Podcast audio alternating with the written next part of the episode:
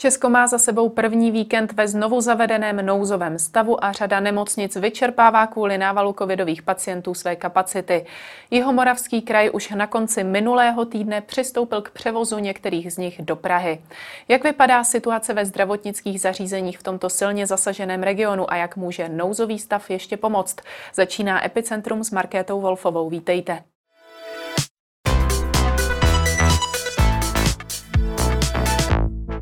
Spojení jsem s jihomoravským hejtmanem Janem Grolichem. Dobrý den. Dobrý den. Čísla nakažených stále rostou. Máme za sebou ale první víkend ve znovu zavedeném nouzovém stavu. Jak byste ho zhodnotil? Tak eh, za mě není ještě tak podstatný nouzový stav. Za mě je podstatné to, že byla vydána nějaká zpřísňující opatření. Já si myslím, že se dala vydat i podle pandemického zákona. To jsou opravdu formálnosti, ale důležité je nezaměňovat nouzový stav s těmi opatřeními jako takovými. Já si myslím, že dobré, že bylo zavedené a já osobně se moc nechci lípat už to, jestli se měla vydat opatření takové nebo makové, ale prostě omezení těch sociálních kontaktů za mě je bohužel teďka potřeba. Vy jste právě po, těch, po tom zavedení nějakých těch opatření volal, říkal jste, že se v tom nechcete rýpat, nicméně je třeba něco, co si myslíte, že by bylo třeba ještě zpřísnit? Eh, já si myslím, že si musíme počkat teďka pár dnů na vyhodnocení eh, právě toho, jak byla zavedena ještě ta předtím ta některá ta opatření a uvidíme, jak se ta situace začne, eh, začne vyvíjet a podle toho se rozhodnout, jestli je potřeba ještě něco zpřísnit nebo ne. Já osobně říkám na to, to, aby se lidi pomalu připravovali na to, že možná ještě přísnější opatření budou potřeba. Pokud ne, já budu jenom rád. A za jakou dobu očekáváte, že by se dalo odhadnout, jestli právě to zpřísňování potřeba bude? Já si myslím, že se to ukáže na přelomu tohoto týdne, buď na konci nebo na začátku příštího týdne. Jak byste celkově popsal tu spolupráci mezi jednotlivými kraji a i s ministerstvem zdravotnictví, protože třeba právě i v otázce toho nouzového stavu nebyla úplně schoda. Je to tak, že ta schoda nepanuje ve více oblastech?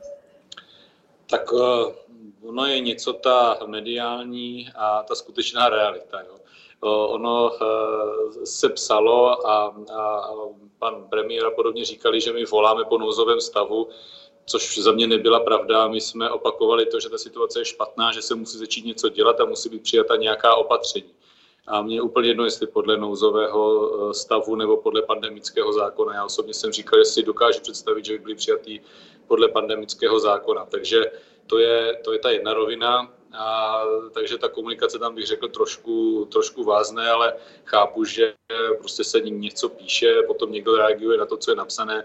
To je prostě ta politická realita, takhle to prostě funguje, bohužel. Ale s tím se dá těžko něco dělat, to je jedna věc. A ta druhá, ta komunikace přímo s námi, já si myslím, že hejtmaní spolu komunikujeme dobře a poměrně se shodneme. Je pravda, že ta komunikace s ministerstvem teď nebyla tak častá jako dřív. Dřív jsme se potkávali každý týden, teď jsme měli jedno jednání, potom to, tento týden to bylo druhé jednání po delší době. Já doufám, že teď se začneme teda opět potkávat pravidelně každý týden. Ale v těch předchozích vlnách jsme se potkávali při menších číslech mnohem dřív. Každopádně jste volal potom, aby se nějak ta opatření napříč republikou sjednotila, aby si to jednotlivé kraje neorganizovaly podle sebe. A jako důvod jste uváděl to, že nyní je situace jedna z nejhorších právě u vás, ale za chvíli to může být naprosto jinde. Nyní je na tom nejhůř Zlínský a Olomoucký kraj. Berete to tedy tak, že se ta vaše slova potvrzují? No, ono, teď eh, jsme na tom špatně ty čtyři moravské kraje ale já, když jsem viděl poslední prezentaci eh, toho, jak se těch počet nakažených a hospitalizovaných eh, postupně vyvíjí v rámci České republiky, tak nejdřív byly červené jenom naše moravské kraje, teď už se to přesouvá do Čech. To je opravdu otázka času. Bylo to tak vždycky a bude to tak i teď. A to se ne, ne, nezastaví na hranicích Moravy do Čech se to nedostane. Takže už teď uh, jsou na tom špatně. Já slyšel jsem i uh, Martina Půtu, myslím, z Libereckého kraje, který říkal, že jim tam ty čísla začínají taky výrazně růst a nemocnice začínají mít problém. Často se samozřejmě skloňuje vzhledem k, bez, k bezútěšné situaci lockdown. Řada epidemiologů říká, že se mu nevyhneme. Vy jste říkal, že lidi tak trochu připravujete na to, že možná se zpřísňovat bude. Konkrétně lockdown podle vás je něco, na co bychom měli pomýšlet? Ono totiž strašně záleží na tom, co se myslí pod tím lockdownem. Já si myslím, že se nedobereme k tomu, že bychom byli zavření doma a nemohli více jak 500 metrů od baráku nebo jenom při venčení psa. To si myslím, že takhle ta pravidla nebudou a tomu jsme minule říkali lockdown. Je ale možné, že prostě přijdou nějaká přísnější opatření, jako například eh, po, pohyb mezi kraji, jo, dřív to bylo mezi okresy, tak mezi kraji, protože to se prý ukázalo epidemiologicky jako funkční, ale já toto nechci eh, teď nějak jako nabádat tomu, co se má zavádět. Já opravdu nejsem epidemiolog, na to by měli být profici na těch hygienách a ti by to měli navrhovat. Já si jenom obávám toho, a budu rád, když to tak nebude, že ještě jeden ten krok z toho přísnění přijde. Každopádně čísla jsou horší, než tady kdy byla. Vy jste zmínil to, jak to vypadalo v dobách toho nejtvrdšího lockdownu. Nebyl by právě nyní na místě ještě tvrdší lockdown, než tomu bylo v minulosti? Ona jsou nejhorší čísla těch, co jsou nakažení, co mají vir. Co se týče hospitalizovaných a na jípkách, na tom ještě nejsme nejhůř. Je dost možné, že v průběhu tohoto týdne se na ta nejhorší čísla, nebo na začátku příštího, se na Jižní Moravě na ta nejhorší čísla dostaneme, celorepublikově spíš s nějakým spožděním, ale pravděpodobně se na ta špatná čísla dostaneme. Což ukazuje hlavně to, že to očkování funguje, protože přestože je hodně nakažených, tak se lidé nedostávají tolik do nemocnicí a určitě ne na jibky, takže eh, toto je důležité zdůraznit a proto si myslím, že není důležité se úplně zavřít doma, ale do jisté míry ty sociální kontakty omezit. Každopádně na konci minulého týdne došlo k eh, převozu 19 pacientů z brněnských nemocnic směrem do Prahy právě proto, že ty kapacity homoravských nemocnic na tom nejsou nejlépe. Nakolik eh, tohle rozvázalo třeba ruce právě těm brněnským nemocnicím, nakolik jim to pomohlo? Eh, ono v těchto číslech je to opravdu na to, že nám to pomůže na víkend a doufali jsme, že, že to pomůže na delší dobu. Teď, co mám čísla, ono se většinou po víkendu to dohlašuje zpětně, ale ukazuje se, že přes víkend nám tam nepřišlo až eh, tak velké množství pacientů, takže zatím ta, eh, ty kapacity, které proto máme vyhrazené, jak standardní lůžka, tak typová lůžka, by měly stačit, ale budeme doufat, že opravdu teďka nepřijde nějaká povíkendová vlna, protože v pracovních dnech většinu těch hospitalizovaných je víc než, než o víkendu, tak uvidíme, co ta čísla ukážou. Takže to není tak, že 19 pacientů odjelo a hned potom je nahradilo dalších 19 pacientů ve vážném stavu? Uh, tak to není, uh, tak, tak to není prostě báli jsme se horšího stavu, než který přes víkend nastal. Já jsem za to rád. Pokud to bude ukazovat eh, opravdu nějakou stagnaci už u nás na Jižní Moravě, tak to bude skvělé. Já se obávám, že ne, že to je opravdu jen takový výkyv, protože ty data nejsou pořád, nerostou pořád takto, ale eh, různě se hýbou. Tak eh, uvidíme, uvidíme, co to udělá ta křivka teď. Máte nějaké informace o tom, v jakém stavu jsou ti převezení pacienti a třeba za jakou dobu by se mohli vrátit zpět? Já se přiznám, že nemám kapacitu řešit úplně ten průběžný stav pořád, ale právě s naším koordinátorem lůžkové péče jsme si jenom ověřovali, že všichni ti čtyři pacienti, co byli převáženi v tom eh, horším stavu, tak, eh, tak ti, že to zvládli bez problému. Dokonce u jednoho toho pacienta se hned eh, začal ten stav zlepšovat. Takže v každém případě určitě nedošlo k tomu, že by se ten stav převozem zhoršil. To se monitorovalo. Předpokládáte, že by na podobný převoz mohlo do budoucna ještě dojít? Obecně se to nedá vyloučit, ale nic takového zatím nechystáme. Vy jste zmiňoval to, že e, nemocnice na tom stále nejsou tak špatně, třeba jako tomu bylo na jaře. Nicméně e, nyní jako první oznámila stav hromadného postižení nemocnice Kyjov, která se dostala do stavu, kdy se o pacienty na plicní ventilaci nezvládají starat osobně odborně vyškolení lékaři. Řekl byste, že to tedy není zatím úplně běžná praxe v nemocnicích v tuto chvíli? Podobně to vyhlásil už i Vyškov, ale ono opravdu ta situace v těch nemocnicích je v podstatě úplně stejná. Tedy to, jestli to ta nemocnice pro forma oznámí nebo ne, ono na ten provoz té nemocnice nemá až, až takový vliv, takže to není o tom, že by dvě nemocnice na tom byly špatně, ty ostatní v pohodě. Ten stav my musíme vnímat v rámci celého jihomoravského zdravotnictví. Právě proto ten převoz pacientů byl z fakultních nemocnic, protože tam se to dalo zorganizovat nejlépe, nejrychleji a potom tyto nemocnice vypomáhají těm okresním a podobně. Takže opravdu my to musíme vnímat jako celek a, a tam na té hraně jsme a jsme připraveni i na horší, ale, ale uvidíme, kde, jak jsem říkal, kde se ta křivka zastaví. Má šanci vůbec tomuto stavu nějak pomoct právě vyhlášená pracovní povinnost pro zdravotnické pracovníky, která přišla v pátek s nouzovým stavem? Určitě ano, já sice pořád věřím tomu a my zrovna teď odpoledne budeme mít jednání s, s komorami těch ambulantních specialistů, aby jsme domluvili ten systém spolupráce. Stejně tak jsme to udělali na jaře a oni většinou pomohou dobrovolně. Když je to takhle vyhlášené, tak není potřeba dávat pracovní příkazy, ale s řediteli nemocnice domluví. Já počítám s tím, že to na té dobrovolné fázi bázi bude fungovat i teď. Na jaře jsem, myslím, podepisoval jenom jednotky těch příkazů, pět nebo šest, ale to bylo spíš z organizačních důvodů, než bychom někoho do té práce museli nutit. Ale každopádně to, to pomůže. Teď se budu ptát vzhledem k tomu, že právě máte jednu z těch nejsilnějších nemocničních zkušeností, co se týká krajů.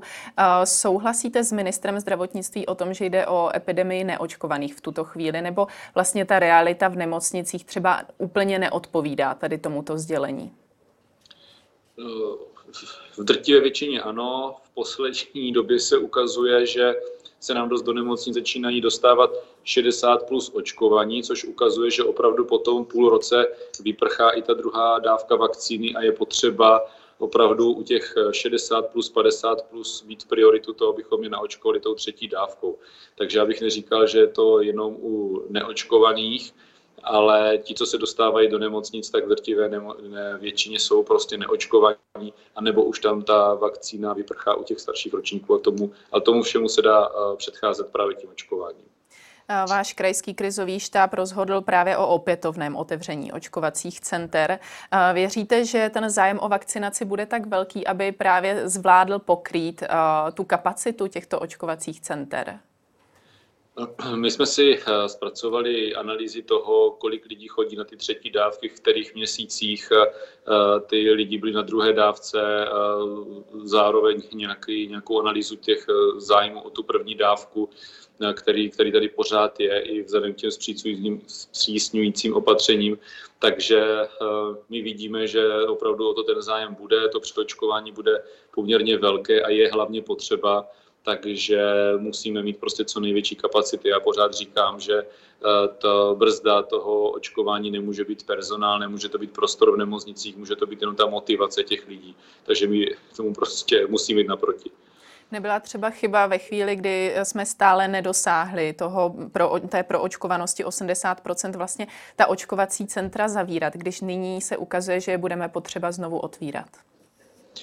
No, ono je otázkou, jaká ta očkovací centra otevřeme. My teď eh, o tom budeme mít tenhle týden ještě nějaká jednání a podobně, ale my jsme budovali velkou kapacitní očkovací centra, kdy byl lockdown na kulturní sportovní akce, udělali jsme to v kulturácích, ve sportovních halách a počítalo se s tím, že tam nemůžou být déle.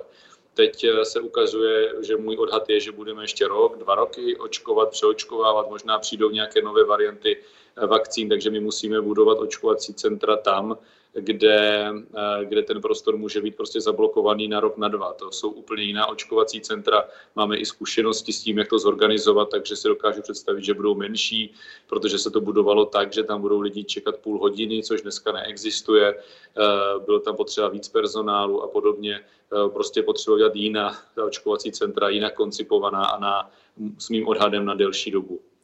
I vzhledem k tomu, že ta očkovací centra mají být jinak koncipovaná, než tomu bylo předtím, kde konkrétně v jakých městech předpokládáte, že budou potřeba?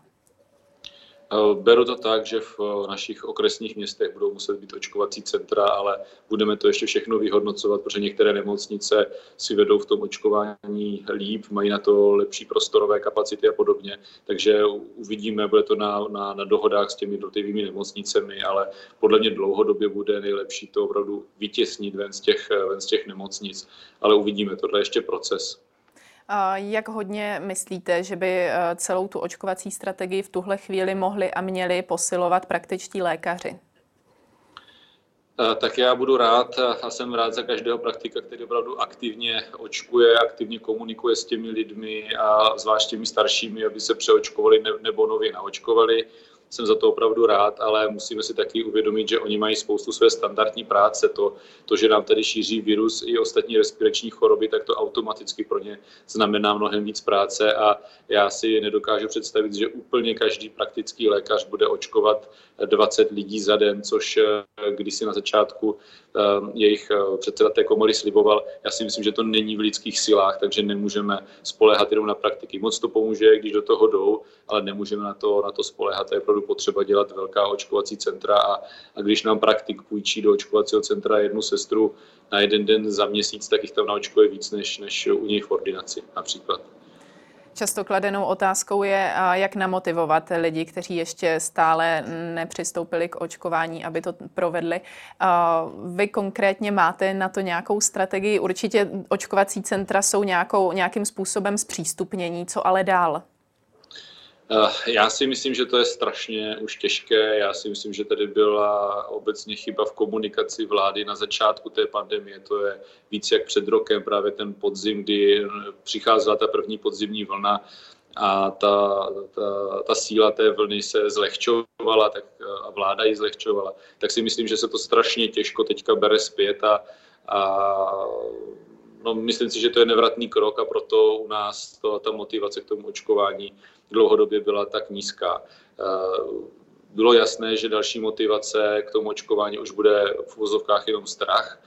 Eh, nechci říkat naštěstí, ale ten vír přišel opravdu nové mutaci, silnější mutaci a všichni vidíme, jak to teď vypadá, přestože je 30% lidí bez očkování jenom, tak přesto je tolik lidí v nemocnicích, takže si myslím, že tito lidé k tomu očkování nějak motivovaní jsou, anebo teda přichází i ty restrikce, že očkovaní jsou prostě někde, nebo neočkovaní nejsou puštěni do některých zařízení a podobně a tím pádem i tito lidé jsou motivovaní se očkovat. My to třeba vidíme v očkovacím centru v Olympii, že tam opravdu chodí lidi, kteří vlastně se nechtějí očkovat, jsou k tomu donucení těmi opatřeními a proto tam nadávají personálu a podobně, jsou s tím tam komplikace, ale je vidět, že i ti odpírači už k tomu očkování prostě přišli.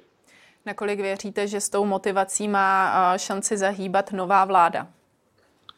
Myslím si, že to bude obrovsky náročné, protože to, co jsem popisoval, ten stav, který tady trvá už víc jak, víc jak rok a ta zmatečná komunikace, jak jsem říkal v úvodu, to zlehčování a podobně, tak si myslím, že je už úplně jedno, jestli to bude říkat ty věci teď eh, Babiš nebo pan profesor Fiala. Eh, prostě už ta společnost je nějak nastavená a to a to se to jenom tou personou eh, nezmění. To, to je dlouhotrvající stav, takže to bude mít to hodně náročné ta nová vláda. Zmiňoval jste nějaké donucovací prostředky, které vlastně přesvědčí ty odpírače eh, nebo ty nepřesvědčené k tomu, aby se nechali naočkovat. Je to tedy tak, že stejně jako koalice spolu nejste úplně proto, aby se vysloveně zavedlo povinné očkování?